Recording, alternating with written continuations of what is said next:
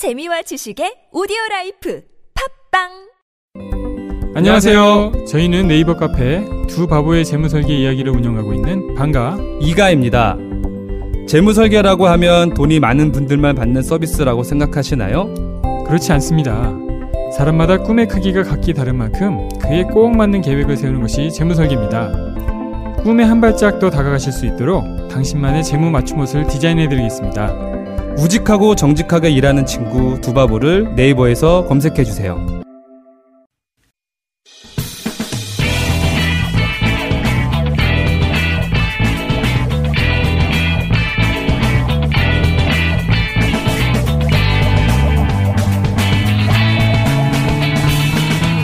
김어준의 뉴스 공장.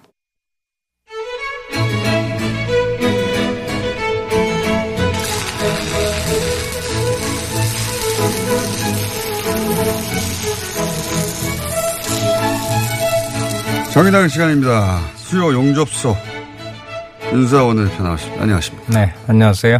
예, 요즘 총선이 얼마 안 남았는데 지역에 가지고 활동하시기가 어렵죠? 거의 좀 뭐 국회에 있고요. 그러니까 에, 모든 국회의원들이 예. 다못 못 가더라고요. 엊그제 뭐, 어, 비기수단체 원내대표 연설, 예. 어, 그 과정 모두에서도 그런 이야기 했는데, 어, 여러모로 어, 무거운 마음이에요. 어, 코로나19 뿐만이 아니라 정치의 현황이 예, 에, 대단히 좀 남마처럼 좀 얽혀 있어서 굉장히 얽혀 있죠. 예, 예. 예. 심, 심정적으로 대단히 좀 무겁습니다.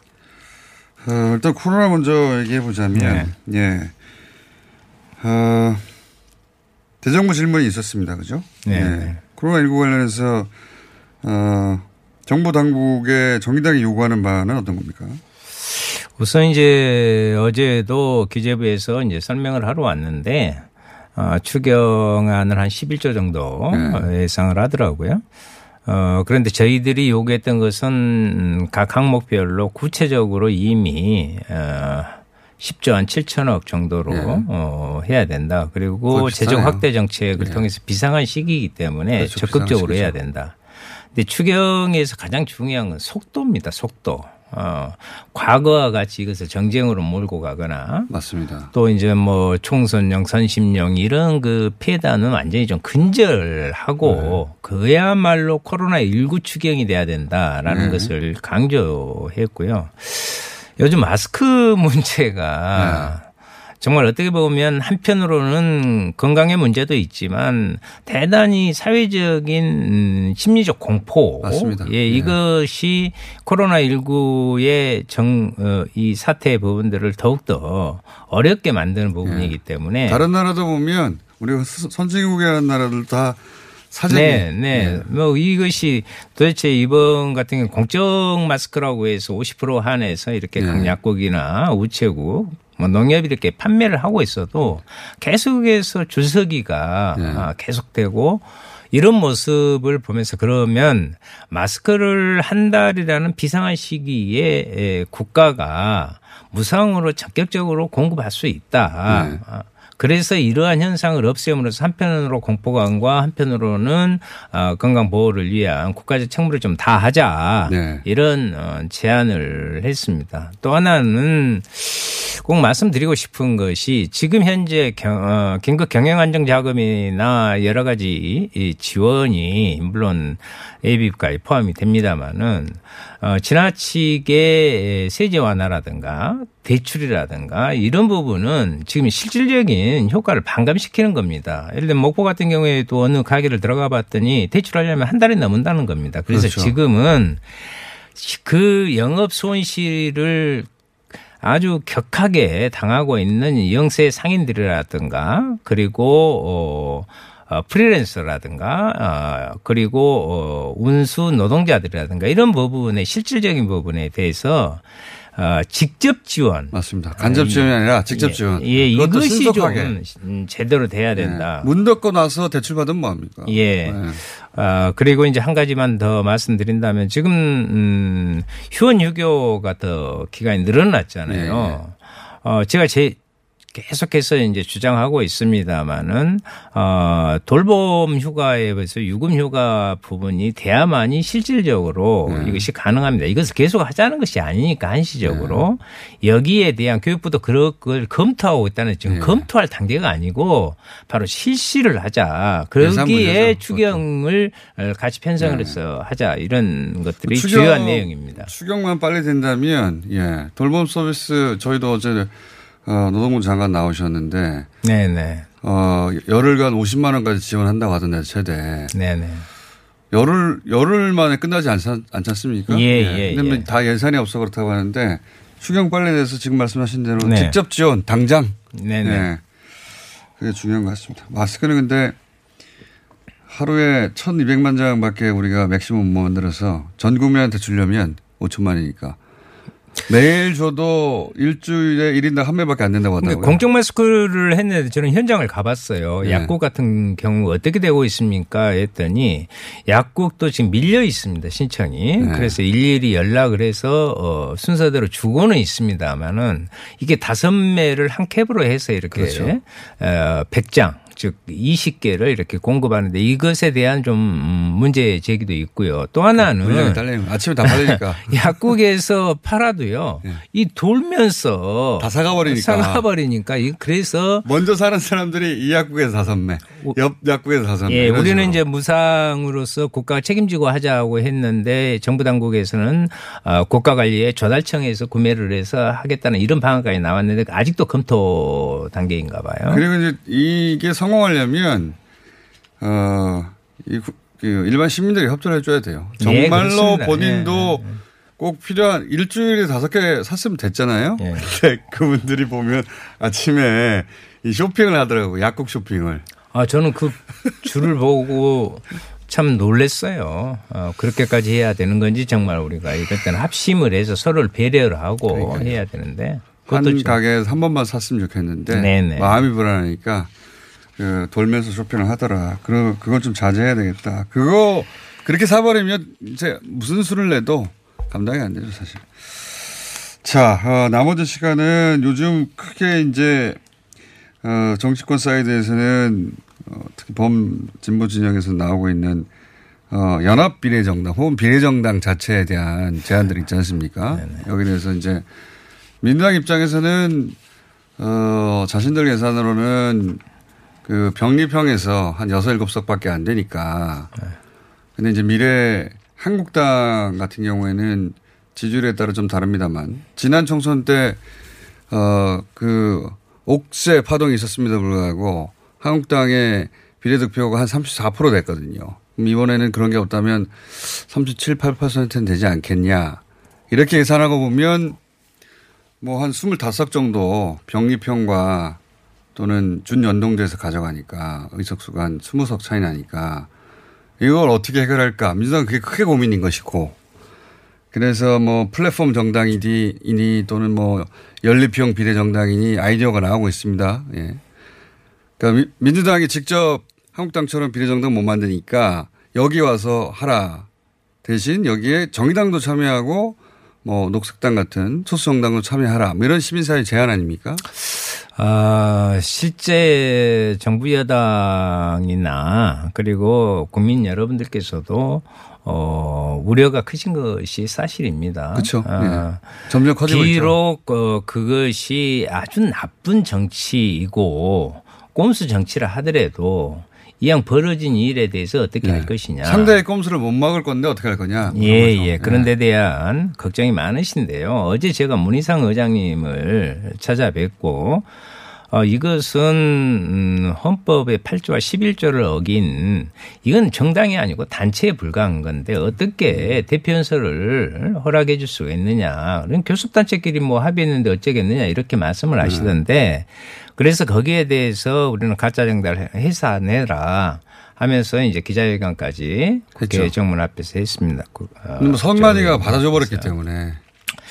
제가 왜 이런 말씀을 드리냐면 이것만큼은 분명히 하자는 겁니다. 그렇다고 해서 저희들도 플라카드를 들고 어, 옛날에 자한당처럼 어? 본회의장 안에 들어가려다가 그러면 코로나 전국이고 그러는데 오히려 모습이 좋지 않게 보여서 그냥 거기에서 우리 주장을 하고 어, 말았습니다만은 실제 이제 그만 그 말씀하신 어 연동형 비례의 의석수에 한해서 어, 시뮬레이션을 해보니 이러이러한 결과가 나오니 거기에 대해서 같이 대처를 구체적으로 좀 해야 되지 않느냐. 공동 대처해야 되지 않겠냐? 예. 예. 그래서 이제 뭐 정치개혁 연합이라고 어제 뭐 예. 창립 준비 신고 까지 이렇게 한 상황인데 문제는 음 저희들은 그 모든 것을 포함해서 어 하되 원칙과 정도를 지키면서 가치와 정책을 실현하는 정치 개혁의 본령을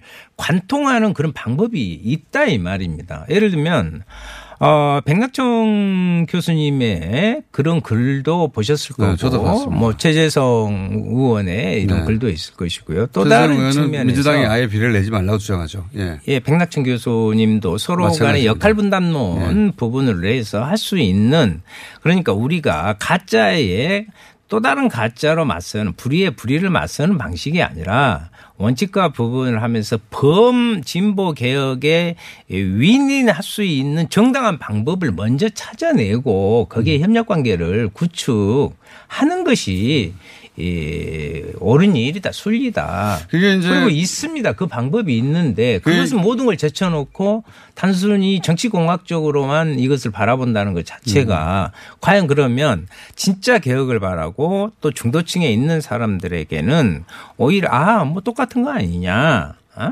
그 거기 이에는 이로, 이로써 대처하는 이런 음, 역작용이 일어나고 이런 것은 정치 개혁의 장기적인 부분하고는 거리가 멀다.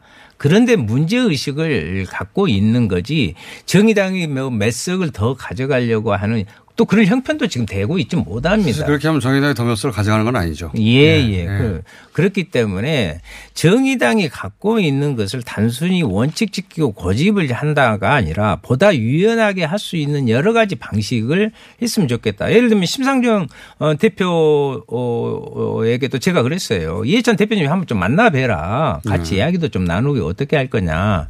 아, 이해찬 대표님 말씀을 안 만나주지도 않아요.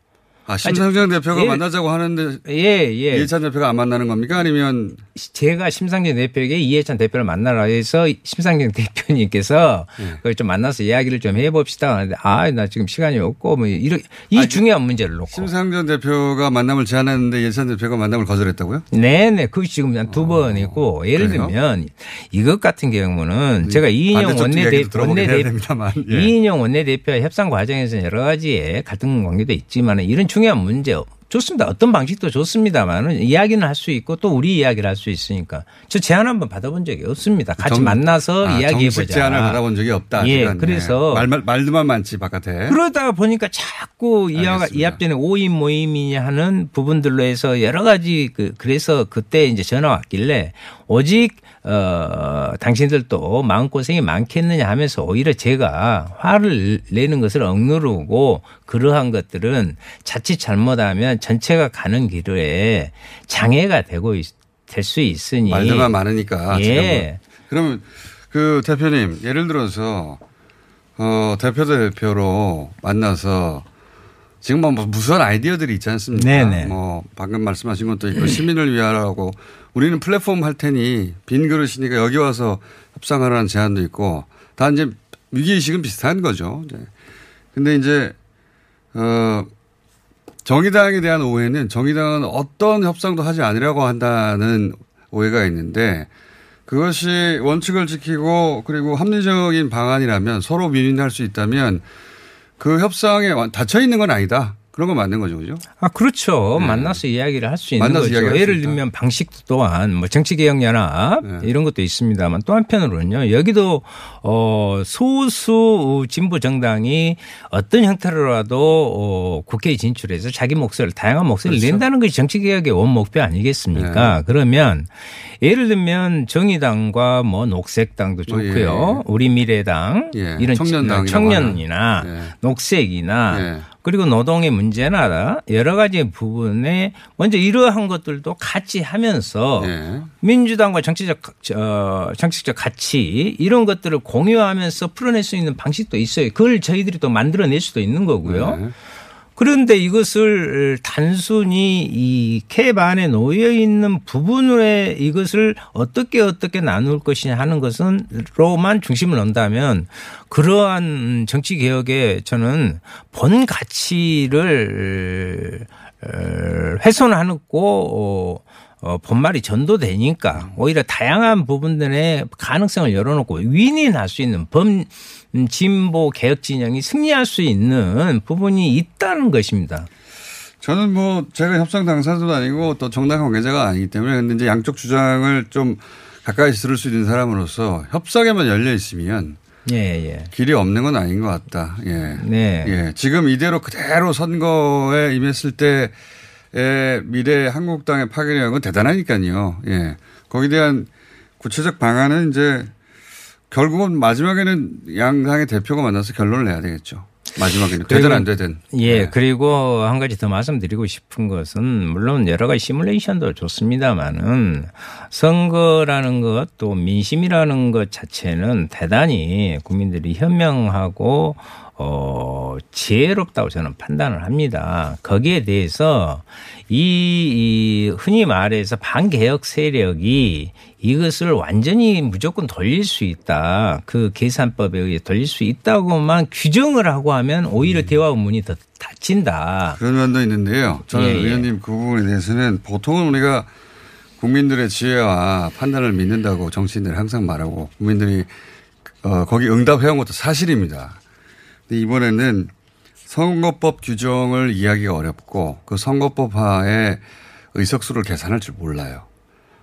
내 표가 곧 어, 바로 반영되는 선거법 하에서는 그 말이 맞는데 내 지혜를 어떻게 발휘해야 될지 의석수를 계산할 줄도 모르고 선거법 규정도 정확히 이해하지 못해가지고 지혜를 발휘하기가 어렵습니다. 지혜를 발휘하기가. 그러니까 예. 상대 이 정치적으로는 특히 아, 진보 개혁의 부분은 반개혁 세력을 어떻게 하든 이번 과정에서 어, 어, 제대로 심판, 국민적 심판을 이끌어내는 역할을 해야 될 거 아닙니까? 네. 전체로 보자는 것이죠. 예. 저 공장장님도 마찬가지고요. 그러려면 보자. 예.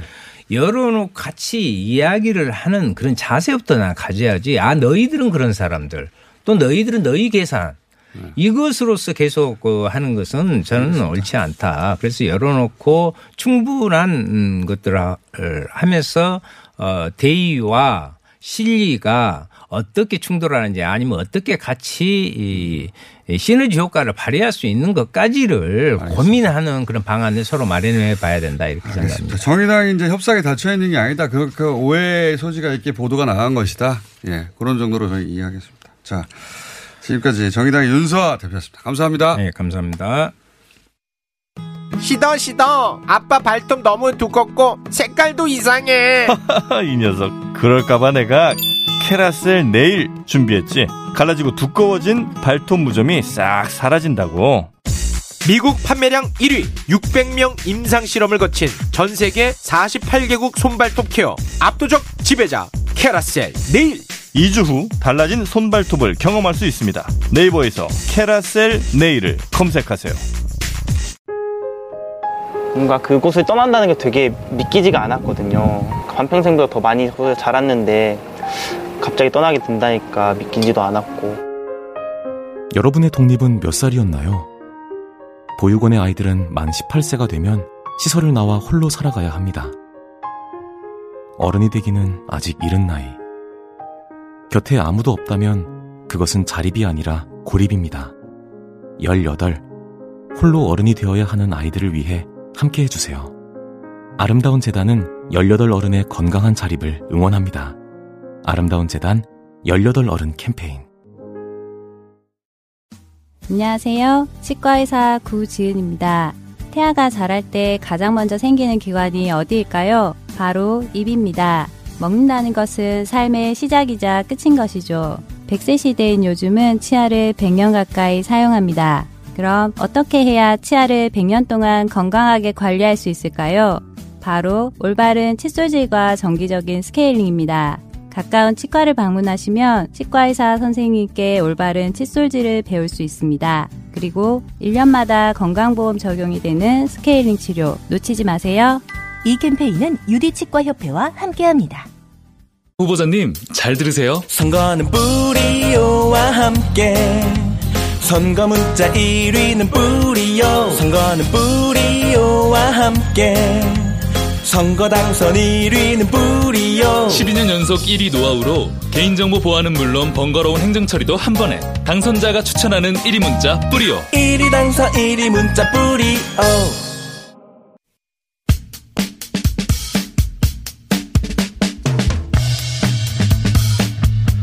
자, 어제 저희가 연결하다가 전화 연결 상태가 고르지 못해서 오늘로 연기된 인터뷰입니다. 어, 베트남에서 최근 어, 베트남에게 사과하라는 해시태그 운동이 크게 일어나고 있는데 이게 촉발된 것이 어, 지난 25일에 베트남 다낭에 여행 갔다가 격리된 우리 관광객을 취재해 보도한 어, YTN 보도 때문이다. 여기까지 설명을 드렸습니다. 그 전후 관계를 좀 자세히 알아보겠습니다. 베트남에서 10년간, 10년째 사업하고 계신, 사업체를 운영하고 계신 김석환 대표 전화 연결되어 있습니다. 안녕하십니까? 안녕하십니까? 네, 어제는 전화 상태가 좀 좋지 않았습니다. 네, 오늘 굉장히 좋네요. 예, 예. 자, 어제 어디까지 제가 여쭤봤냐면, 일단, 어, 베트남에 사과하라는 해시태그 운동이 베트남에서 크게 벌어지고 있는 건 사실이냐? 내가 제가 여쭤봤고.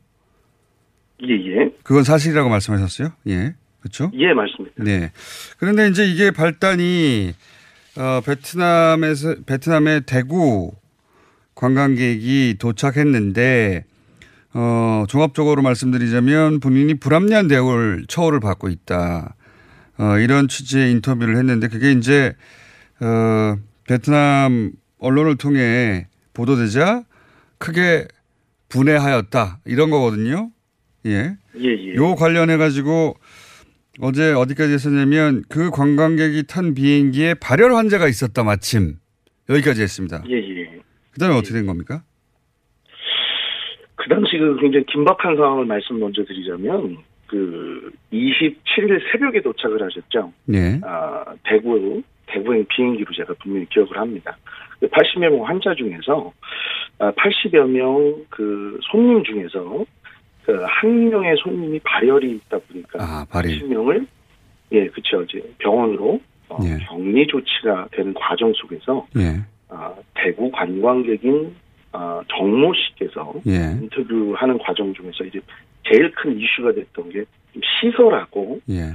아, 빵 쪼가리 예. 두 가지 단어인데 지금 뭐 어, 김호준 씨도 아시다시피 한국에 살고 있는 베트남 사람들만 해도 굉장히 숫자가 대단합니다. 여기 물론 네. 베트남에도 20만 명의 한국 교민이 계시지만 YTN이 딱 보도가 난 다음에 그 YTN 보도가 일파만파로 페이스북에 그러니까 한국어를 잘 하는 베트남 한국에 거주하는 베트남인들이 많으니까요. 그 뉴스를 봤겠죠, 당연히. 그렇죠. 이제 예. 그 뉴스가 보면서 그거를 캡처를 하고 그 이후로 인해서 엄청나게 그 이 혐한 아 너무너무 가슴 아픈 일입니다. 베트남에서 10년간 살면서 아, 박항서 감독님과 또 뭐 박노한 대사님이나 아, 우리 한인 회장님들과 우리 교민들이 이렇게 이렇게 놓은 그 너무나 좋은 아, 친한 감정이 갑자기 반한 감정으로 바뀌면서 어, 이런 해시태그들이 일어날 수밖에 없던 먼저 시설 얘기를 조금 드릴 수밖에 잠깐만요. 그러니까 그 빵 몇, 뭐, 몇 조각이라는 표현이 베트남 사람들한테는 우리는 매일 먹는 주식인데 그게 그걸 그렇게 예, 하찮은 그렇죠. 음식처럼 표현했다는 데서 일단 분노했고 첫 번째, 그죠? 예를 들면 저희가 뭐 햄버거를 비하한다거나 예. 아니면 다른 나라 젊은이들이나 다른 나라 관광객이 저희 나라의 소중한 유산이고 전주 비빔밥을 비난했다면 예. 당연히 그 비난은 피할 수가 없죠. 예. 어쨌든 그런 빵이라는 게 예 예 그런 이유입니다. 자신들 음식을 폄하하였다. 이게 첫 번째고. 예. 그리고 예. 시설, 시설에 있어서는요? 이 베트남에서 이제 시설에 대해서 말씀드리면 민간 병원이든 뭐 군병원이든 당연히 대한민국 병원 시설보다 많이 떨어졌죠. 예. 우리나라와 비교 해서는 안 된다고 저는 생각합니다. 아무래도 열악한 곳에서 어, 자물쇠로 문을 잠그고 이제 잠금시켰다라는 그런 표현이 나오는데 예, 이런 것들은 베트남의 모든 문 자체가 이제 자물쇠로 잠금을 합니다. 지금 뭐 저희 집만 봐도 저희 집을 들어오려면 자물쇠가 두 개가 있어야 되거든요. 예를 들어 제가 운영하는 커피숍에 가려면 자물쇠가 네 개가 있습니다. 예. 근데 우리나라의 번호키나 우리나라의 뭐 카드키 같은 것처럼 베트남에는 아직까지는 그런 문화가 많이 없기 때문에 자물쇠 문화가 있는 거 그뿐이에요. 근데 그거를 어 이제 너무 안 좋은 쪽으로 보도가 나가다 보니까 그러면 이렇게 이해하면 맞습니까, 공부를 할? 수밖에 없죠. 예 예. 그러니까 병원이 뭐 그, 베트남 병원을 처음 가봤을 테니까 관광객으로서는 그런데 이제 그 시설이 생각보다 우리 병원보다 약간 열악하고 상대적으로는 좀 열악하고 그런데 우리나라 병원의 문에 자물쇠가 있을 리는 없죠. 그런데 이제 거기는 모든 문에 자물쇠가 있다고 하니, 하니 그거는 베트남에서는 당연한 건데 어 우리를 열악한 시절에 자물쇠로 잠궈버렸구나 이렇게 이해했다는 거죠 관광객이. 그렇죠. 아 관광객으로서는 그렇게 생각할 수는 있죠. 사실 처음 와봤으니까 잘 몰라서. 그런데 여기서 그러면 책임을 따지자면 이제 그 언론사가 좀 더 사실관계를 확인했어야 한다 이런 이야기네요. 저는 개인적으로 그, 그 보도를 하기 전에, 어, 뭐, 우리 대사관이나, 어, 코참이나, 한인을 측에 좀 연락을 해주셨다면, 예.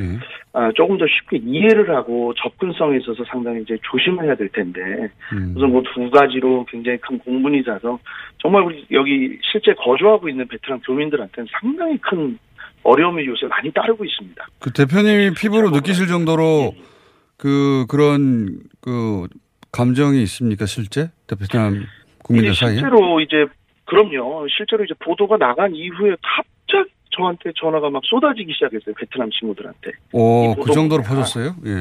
예, 예, 예. 저 같은 경우는 뭐 베트남에 이미 오래 거주하다 보니까 베트남 뭐 관공서나 흔히 말해 우리나라 말로 하면 꽁안들이라고 하죠. 아니면 이제 젊은이들한테 심지어 저희 직원들한테도 이렇게 전화가 오는데 어, 처음에 감당이 안 되더라고요. 또 어떤 교민들은 이제 택시 승차 거부부터 시작해가지고 어. 식당 거부나 아니면은 이제 자녀들이 한 대 가정들이 있지 않습니까? 예. 아니면 혹은 한한 가정. 예를 들어서 내가 한국인과 결혼해서 이제 아이를 베트남에서 기르는 경우가 상당히 있습니다. 이제 그런 경우는 어 아이들끼리 그 싸우는 경우까지도 발생하기도 하고요. 어 조금 더 심한 경우는 저희가 뭐 제가 물론 베트남어를 뭐 완벽하게 잘하는 건 아니지만 지나가면서 이제 따가운 눈총이나 뭐 이렇게 어, 안 좋은 말들이 들리는 것들. 어, 그거 외에도 여기 이제 교민사회에서는 이제 실제 베트남 사람과 많이 부딪히다 보니까 아, 이런 건으로 실질적으로 이, 이 보도 이후에 굉장히 많은 상처되는 일들이 들어오고 있는 게 현실입니다. 우리는 느끼지 못하겠지만 베트남에서는 실제 이 보도 때문에 어, 그렇게 상처받은 베트남 사람들이 실- 자존심이 상한 거죠. 자존심 상해서. 그렇죠. 우리 입장에서는 이제 관광객이 갑자기 어, 본인이 생각지도 못한 시설에 갇히다 보니까 이제 당황하고 또 음식도 안 맞고 그쪽 문화에 대한 이해가 부족해서 그런 인터뷰를 했는데 그러면 네. 언론사에서 조금 더 크로스 체크를 하고 보도를 했어야 하지 않냐 이런 말씀이신데 네. 거기까지는 이해했습니다. 근데 이제 네네. 이 뉴스가 초반에 SNS를 통해서 한국에도 베트남 한국어를 유창하게 하는 베트남 사람들 숫자가 엄청나게 많으니까 이제는 그, 그 베트남 예. 사람들이 그것을 베트남에 있는 자기 친구들이나 가족들이나 지인들에게 보여주고 그게 이제 베트남 언론에서 픽업이 돼가지고 어 보도한 것 중에 예를 들어서 한국인들이 자기들만 편한 곳에 어, 사성급 호텔을 요구한다 뭐 이런 식의 어, 확인되지 않은 저 자극적인 뉴스를 퍼뜨려서 베트남 언론이 또 이 사태에 어, 한 책임이 있는 거 아닙니까?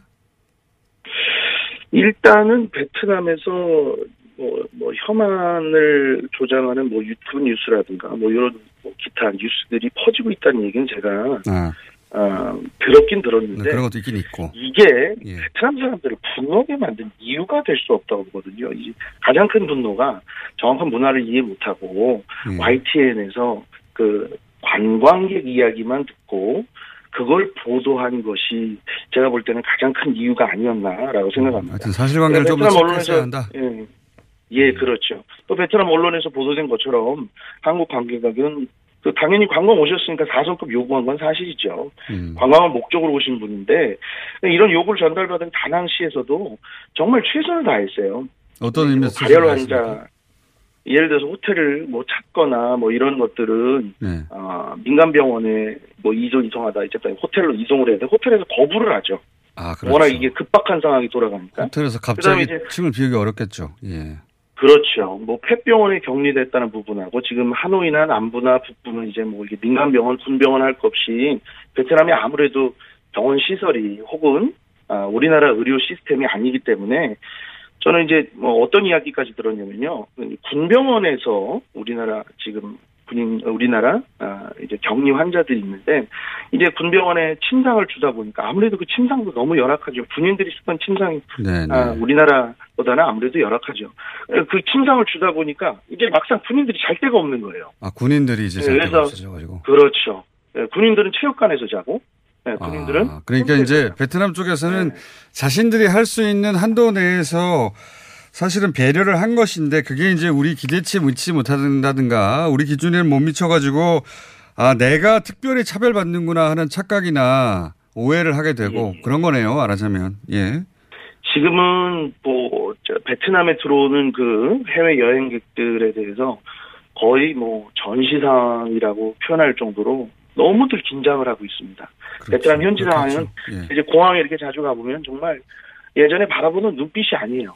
어, 너무너무, 어, 살벌하고 좀 이렇게. 베트남 쪽의 당국에서도 대단히 예민하고 국민들도 예민한데 여기서 이제 이런 뉴스가 나오니까 이제 그런 감정이 폭발했나 봅니다. 예, 알겠고요. 예. 이거 하나만 더 여쭤볼게요. 네네네. 그, 그 베트남 쪽에서는 예, 우리 관광객들한테 그들 어, 입장에서 최선을 다했다 하면서 이제 제시되는 예 중에 하나가 어, 이제 이런 빵 얘기를 하니까 결국은 어, 식사를 따로 마련해서 줬는데 그게 베트남 사람들이 하루에 먹는 그 끼니의 평균 가격의 8배가 넘는다. 뭐 이런 식의 이야기도 들었는데 이건 사실입니까? 예, 제가 정확히 말씀드리겠습니다. 제 직원이. 짧게 좀 말씀해 주십시오. 예. 예. 예, 예, 예. 뭐 짧게 점심은 한 2만 동, 우리나라 돈 한 천 원짜리 식사를 시켜 먹습니다. 예. 아, 근데 베트남 사람들은 그렇죠. 그 평균적으로? 순대국이라고 말하면 여기서 파는 게 딱 16만 동이거든요. 28에 16. 16만 동. 정확히 8배가 맞습니다. 그러니까 베트남에서 평균적으로는 2만 동짜리 식사를 먹는데 이 격리된 한국 관광객들에게는 16만 동짜리를 사줬으니 그 정도 대우해줬는데도 이렇게 불만을 가지면 어떡하냐라고 베트남 일반 시민들이 폭발해서 사과하라고 해시태그가 돌고 있다. 여기서 근데 굉장히 중요한 또게 있습니까? 하나 있습니다. 예, 예, 배달 음식이에요. 예를 들어서 좋은 식당 가서 먹으면 베트남 음식도 비싼 음식이 꽤 아, 있습니다. 무슨 얘기인지 알겠습니다. 예. 예, 그렇죠. 배달 음식은 2만 동짜리가 있다. 예, 거기보다 상당히 비싼 음식이 있다. 대표님 그거는 저희가 베트남 관광 얘기할 때 따로 하기로 하죠. 예. 어쨌든 네네네. 충분히 어떤 상황인지 이해했습니다. 감사합니다. 네, 감사합니다. 네. 베트남에서 예.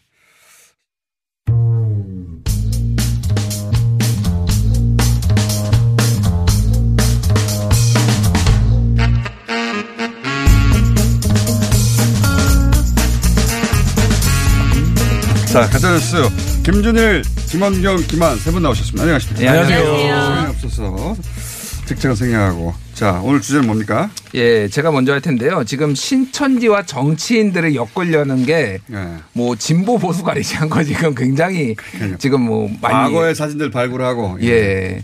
그래서 지금 유형의 세 가지가 있는데 하나는 신천지한테 표창장을 준 정치인 지난주에 다뤘었죠 김한 네네. 기자가 그리고 두 번째가 신천지 집회에 축사나 뭐 이렇게 뭐 이렇게 축사를 한 그런 네, 정치인 예. 그리고 세 번째가 이제 직접 참석한 정치인 네네. 이거 건데 지금 이거와 관련해서 굉장히 많은 가짜 뉴스, 허위 정보들이 돌고 있는데 음. 대표적인 게 지금 문재인 전 후보 예. 대선 후보가 이만희 씨와 악수를 한 사진이 지금 돌고 있어요. 사- 저도 그거 봤거든요. 예, 예. 아니던데? 아니죠. 아니니까 가져왔죠.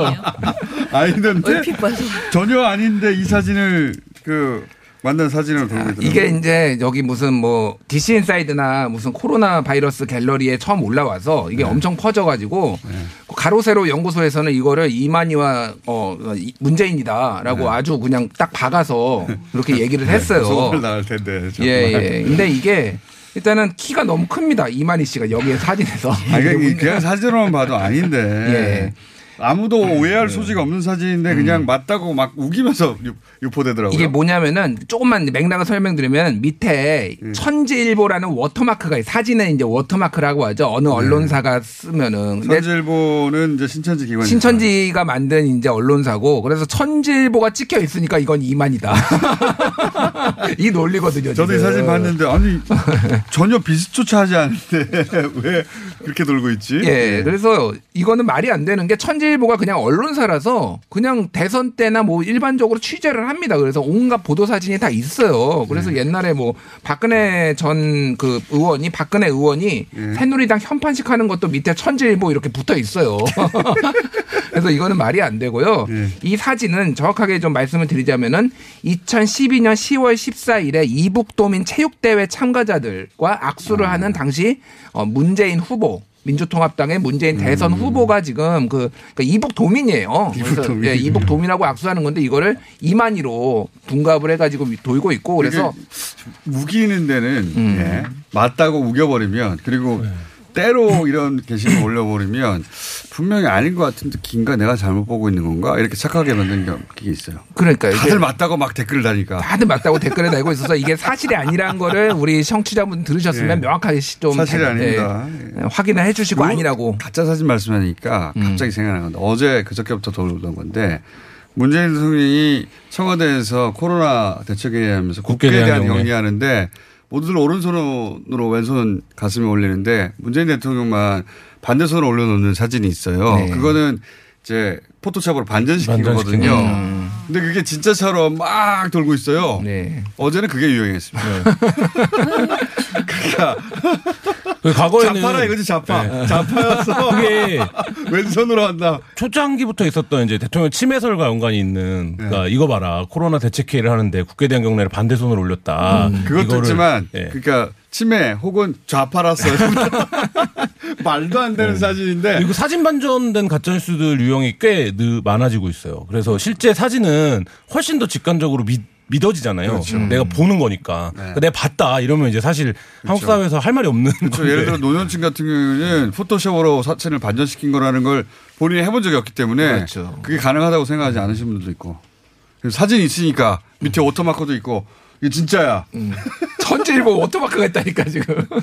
요 유행입니다. 최근 이 가짜 사진들은 예. 그리고 사진입니까? 예. 예. 오늘 사진 가짜 예. 사진이 돌, 많이 돌고 있다. 예. 자 사무처장님은요? 다음은 전데요. 제가 이게 5분으로 할 수 있는 주제가 아닌데 이 지금 시간이 주제가 뭔데요? 없잖아요. 제 내일이 조선일보 100주년 기념일입니다. 100년이나 된 예, 그래서 아니서. 제가 조선일보 역대 가짜 뉴스를 총 정리하려고 가지고 왔는데요. 총 정리를 어떻게 합니까? 이 짧은 시간에 5분에 하나만 그런데 해주세요. 하나만. 그런데 그 와중에 몇 오늘 년인데? 아침에 예. 어, 오전 3시 9분자로 해서 그러니까 오늘 신문이죠. 아, 김일성 사망 보도 이튿날 오보 판명이라고 해서 조선일보가 음. 자신들의 조선일보 100년 어, 관련된 오보를 정리를 해서 올렸어요. 아 민원연에서 할줄 알고.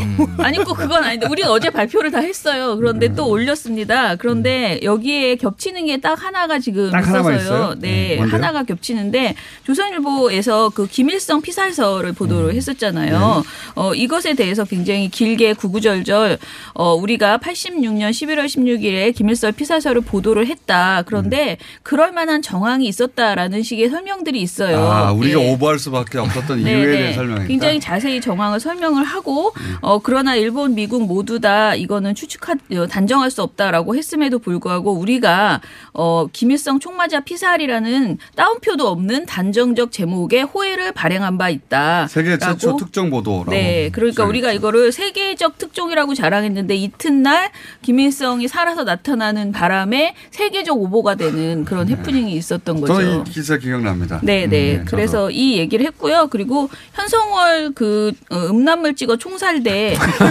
그 저도. 보도 있잖아요. 예. 발로 죽은 사람 꽤 있죠. 네. 북한 이거 북한 2013년 8월 고위 관계자 29, 중에. 예, 예. 29일자 보도 이, 이 보도도 이제 사과를 했어요. 그래서 여러 가지 내용들을 쭉 묶어가지고 어 뭐 서해 페리호 백선장 육지로 도주한 듯이라는 보도 때문에 굉장히 이때 당시에 서해 페리호 백선장에 대해서 큰 어떤 피해를 줬었거든요. 유가족들이 굉장히 힘드셨죠. 그런 보도들 그리고 어 2004년 1월 12일자에 대통령의 한 측근을 이용해서 노 대통령 측근 비리 수사 발표 다음 날 불만 표시 따옴표 검찰 두 번은 갈아 마셨겠지만 이라는 보도를 조선일보에서 검찰 두 번을 갈아 마셨겠지만 노 대통령이 검찰을 두 번은 가, 갈아 마셨 검찰을 두 번은 갈아 마셨지 마, 마시겠 마셨겠지만 마음? 같아서는 아 음. 노무현 대통령의 속마음을 관심법, 관심법. 예, 그쵸. 속마음을 따옴표로 마치 말한 것처럼 보도한 네, 겁니까? 근데 오찬 참석자 그럼 참석자도 따옴표 세 개를 치든가. 이거는 특수한 경우라서 어, 속마음을 전하는 당연히 거라고. 그 자리 대통령이 있던 그 어떤 자리에서도 그런 말을 한 일이 없다 전혀 없다라고 청와대가 밝혔었고요. 그리고 조선일보도 이것을 정정 보도를 실었고 그리고 또 법원의 이행 명령에 따라서 다시 한번 정정 문을- 보도문을 게재한 바 있습니다. 이 내용들을 쭉 정리를 했어요. 근데 시간이 없으므로 네. 제가 그냥 짧게 말씀드리면 저는 이런 명백한 오보 말고요. 네. 그냥 조- 우리가 조선일보를 비판할 때 가장 세, 세게 말하는 거는 반민족, 반민주 그리고 친독재 뭐 이런 보도를 했다는 거거든요. 그러니까 이런 디테일한 오보보다도 더 나쁜 것은 오보는 뭐 정권에 완전히 찬양을 바치는 이런 보도들이 있었다는 거예요. 그래서 일제 시대에는 일제 시대 예, 그렇다고 뭐, 쳐도 뭐 그렇다 치는 수준이 아니에요. 저는 자세히 보면서 깜짝 놀란 게 예. 일제 시대에 살아남기 위해서 어느 정도 정권과 그러니까 일제와 타협할 수 있었겠지라고 모든 사람들이 생각하잖아요. 근데 그 수준이 아니고 완전 적극적인 충성 을 보여주는 그런 특집을 따로 마련하죠. 예. 그러니까 내가 시간을 달라니까요. 내일 주세요, 내일. 백령을 다 어떻게 흡습니까? 예. 저희가 내일일지는 모르겠지만 시간 따로 안 돼요. 내일 주세요. 민언련 것만 있는 게 아니에요 지금. 예. 자 마지막으로 김완 기자님. 예, 저는 뭐 얼마 전에 실검 1위를 차지했던 차이나 게이트 얘기를 좀 해보려고 하는데요. 황당하던데. 네, 네. 이 차이나 게이트는 근데 사실 좀 오래된 음모론 중에 하나입니다. 그렇죠. 그러니까 한국 인터넷 여론을 중국이 조종하고 있다. 네. 이걸 제가 처음 본 거는 2012년 대선 때였어요. 네, 예. 그러니까 대선 때 그 문재인 후보에 대한 지지를 중국에서 만들고 있다. 그리고 제가 유서 있는 시나리오네요. 네, 음. 한 5년 후에 가짜뉴스 기획을 할 때 왜 이렇게 중국에 대한 얘기가 많은가를 보면 사실 이게 연결된 맥락들이 네. 있어요. 가장 최근에 이 얘기가 나오기 시작한 이유는 이거죠. 중국에 이렇게 납작 엎드리냐. 그리고 뭐 우리나라 양성 이제 코로나 그 확진자들은 굉장히 부실한 도시락을 주면서 중국에서 넘어오는 학생들한테는 엄청난 도시락을 주고 있다. 이 말도 안 가짜 되는 뉴스가 소리. 돌았어요. 근데 그걸 그게 가짜 뉴스로 돈다는 것은 종편에서 말도 했어요, 방송에서. 근데 이게 가짜 어떻게 연결이 되는 거냐면 왜 이들을 이렇게 극진히 대접하냐? 4월 총선에서 드루킹보다 몇 배 더 여론 조작을 하는데 이들을 써먹기 위함이다. 이런 가짜 뉴스가 이 차이나 게이트가 실검을 1위하기 며칠 전에 돌았어요. 근데 차이나 게이트가 돌면서 어떻게 됐냐면 어 그거 봐라. 실제 이거에 뭔가 인과관계가 이제 완성된 것처럼 이제 포장이 된 거예요. 그래서 이게 애초에는 어, 남초 커뮤니티 사이트들에 어, 나는 조선족이다 진실을 말한다라는 글이 올라오면서 거기서부터 가짜죠. 예 시작이 됐어요. 그래서 그 글들이 여러 군데 퍼지고 계속 뭐 목격담들이 올라왔어요. 뭐 어떤 사이트에서 가입자가 500명이 줄었다, 뭐 600명이 줄었다, 중국인들이 빠져나가고 있다, 뭐 이런 얘기들이었거든요. 근데 결국 이것의 귀결 모든 가짜 뉴스는 정책 목적과 의도를 갖고 있는데 목적과 의도가 뭐냐? 어, 4월 총선에서 이들을 이용해서 정, 그 지금 정부가 여론 조작을 하려고 하는 것이다. 이 얘기로 이어지고 있는데 그러니까 현 정부가 친중 정부라서 친중이라는 것은 공산 당하고 가깝고 공산당의 조종을 받는다는 거죠 결국 예전에는 북한만 가지고 이용했는데 이번에는 중국 공산당도 이번에 동원돼서 이게 이용되고 변형된 정복론이기도 한데 문제는 문화일보 같은 그 주류 언론에서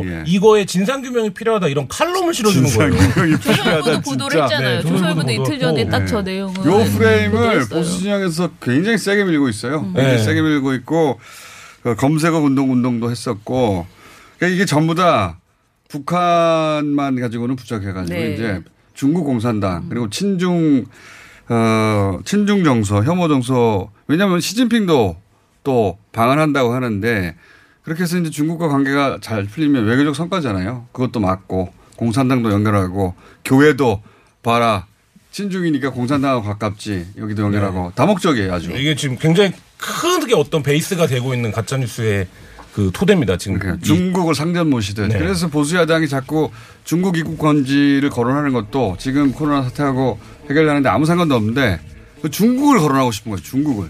끊임없이. 다 선거 운동이다. 여기까지 해야 되겠습니다. 김준일, 김원경, 김한 세 분이었습니다. 감사합니다. 안녕! 안녕.